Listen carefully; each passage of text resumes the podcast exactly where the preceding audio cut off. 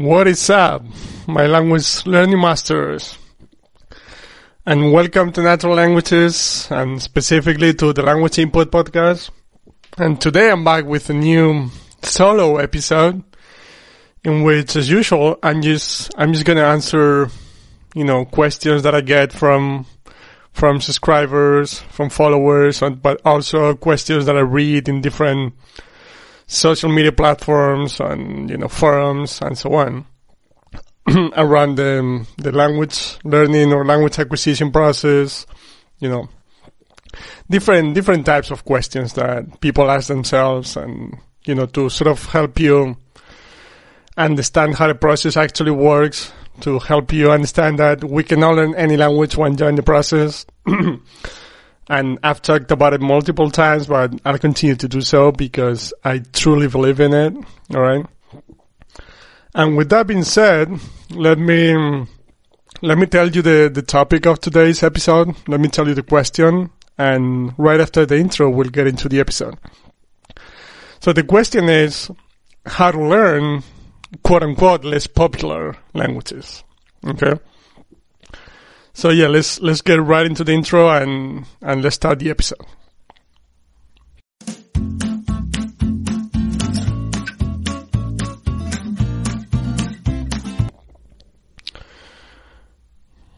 All right. So um, yeah, that's the question: how to learn quote unquote less popular languages. Because again, if you want to learn English or French or Spanish, some of the most popular languages around the world, it's always going to be easier for you to find resources, to find people who, to find teachers uh, as well, and and yeah, I, I thought it was an interesting question because you know, if you're interested in learning languages that are not so popular, that it's a little bit hard to find content on. I I thought it was interesting to to talk about this, to talk about how I would go about it, because yeah, I'm I'm I'm focusing mostly on European languages right now as a language student myself. I mean, and for the most part, you know, it's relatively easy to find content for those languages. You know, especially I don't know German and Russian that I'm focusing on right now. I don't have any issues with it, but if you're trying to learn other less popular languages, it might be a struggle to find the content or people who are willing to help you with it or language teachers even, right? And to, to get things started, I'd say that the first thing I do is I, will check and, and, and see if there's any projects on, on that specific language already. Because just to give you an example, there's some YouTube channels on learning Norwegian, for example. Or there's, um, you know, my friend Brian from South Africa, he teaches Zulu on, on his YouTube channel. So, you know, those probably fit the definition of a less popular language. And, you know, you might be interested in learning those languages. I might think you're not going to find resources for it, but there, there are indeed resources for those languages. So, the first thing I do is just do some research on YouTube or online on whether there's any project focused on that specific lang- specific language that that you want to learn because you might be surprised and, and find some some content on it, some project that's based on that specific language. So that's the first thing I'll do. I do. Um, after that, if if I'm unable to find any any project on, on the quote unquote less popular language that I want to learn, I'd, I'd try to find a language teacher for that language as well. But obviously, when I'm talking about finding resources or content for that language, and now about finding a language teacher for that specific language, you're probably going to find resources and language teachers that focus on the traditional grammar approach. Those are easier to find, but as as you can probably expect, you don't want to do that, right? I mean, that that's what I'm going to tell you. You don't want to do that because that's just not the way the language mechanism works. Okay, and you know, if, if you haven't listened to it, you know, here on my podcast, I have specific episodes on the topic. You know, on why learning grammar is not necessary, or even why I think that not only is not is it not necessary, but it might it might actually be kind of productive as well. But like I said, you you know you have those specific uh, specific episodes on on my podcast, so you know go check them out if if you're interested in the topic. But you know to sum things up here, I'm to talk about content, resources, and language teachers that use comprehensible input, right? That that focus on on the message, on the topic itself, because that's that's the way it works. You know, that's the way the language mechanism works. You know, comprehensible input is the key to the entire process, and we learn the language by listening and reading, and speaking and writing. So our output will eventually show up later on as a consequence, right? So that's that's really important to understand. But like I said, you have specific episodes on on these topics, so I just wanted to mention that because it's really important. Um, yeah, so back to the episode. So right after trying to find YouTube channels or things like that for the specific language that you want to learn, if you can't, I try to find language teachers, you know, somehow because sometimes there are like school language teachers that, or, or even, even you know, language teachers for adults who are teaching the, the native language, you know, the quote unquote less popular language that you want to learn in this case, but they just haven't started the project or they, they're not creating content for YouTube or videos and things like that, right? So you just might reach out to them and, and ask them if they're interested in, in, in teaching the language, right? To, to adults online or, you know, whatever the setting but that, those are the like the two things that I that I do first. You know, look for content, look for projects around the language, and and even language teacher who, even though they, they might not be creating content for the language yet, you know, they might be interested in teaching you the language. So those are the two, the first two things I do. And even if it's still, you can find any project or any teacher who uses comprehensible input for the language that you want to learn and you find it complicated. Because again you know when when you're dealing with less popular languages for the most part they're probably not related to your language uh, to your native language or to the languages that you already speak because i mean in my personal case i i'm a native spanish speaker so you know, the language that I already speak, being, you know, Italian, Portuguese, French, English, those are popular languages and somewhat related languages to my own native language, right? So even if, if I wouldn't be able to find uh, resources on, on those languages, which I am, because, you know, they're popular, but even if I wouldn't, if I, I wouldn't be able to find specific resources for language students because of the similarities between languages. I might be get a, I might you know I might be able to get away with just you know watching cartoons and reading comics reading comic books like really simple things that are not really meant for language students but are simple enough for me to understand. But if you want to learn I don't know Zulu, the example that I just talked about with my friend Brian, you know, if you're starting from scratch, even the most simple resource is not going to be comprehensible. So that's not going to help. You know, again, comprehensible input is the key to the entire process. So we always have to keep that in mind. So the, the quote unquote problem is, you know, if you're starting from scratch with the less popular language, you're going to need help from someone, from a teacher, from, from a project that creates specific videos for students, right?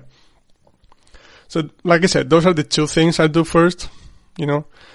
And e- even if you can't find anything or anybody, I was thinking about it, and the, the, the next thing you can do is actually try to find or get in contact with someone from that country. You know, in, this example, you know, I'll use Zulu as, an exa- as the example for the whole episode.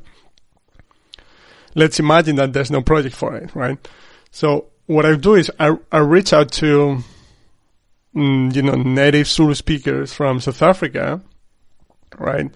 And, you know, try to work out any sort of language exchange, right? Or any, any, try, any sort of setting that works for you, right? Like language exchange or tell them to teach the language, whatever it is.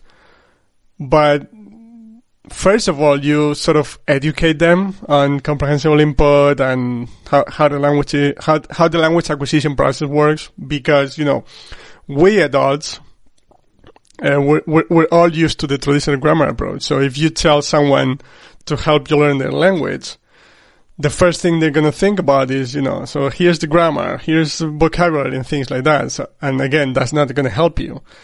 So you probably need to do some convincing work, right? But I think once you, you explain to them, like, this is the way it works, this is the way it's always worked, the, the, the way it will always work, that's the way we all acquire a native language. And again, you can even refer them to my podcast or, or even, you know, mm, send them to me. I, I'll be more than happy to, to to tell them about you know comprehensible input theories and language acquisition theories and and try to help them or try to train them in language teaching even right?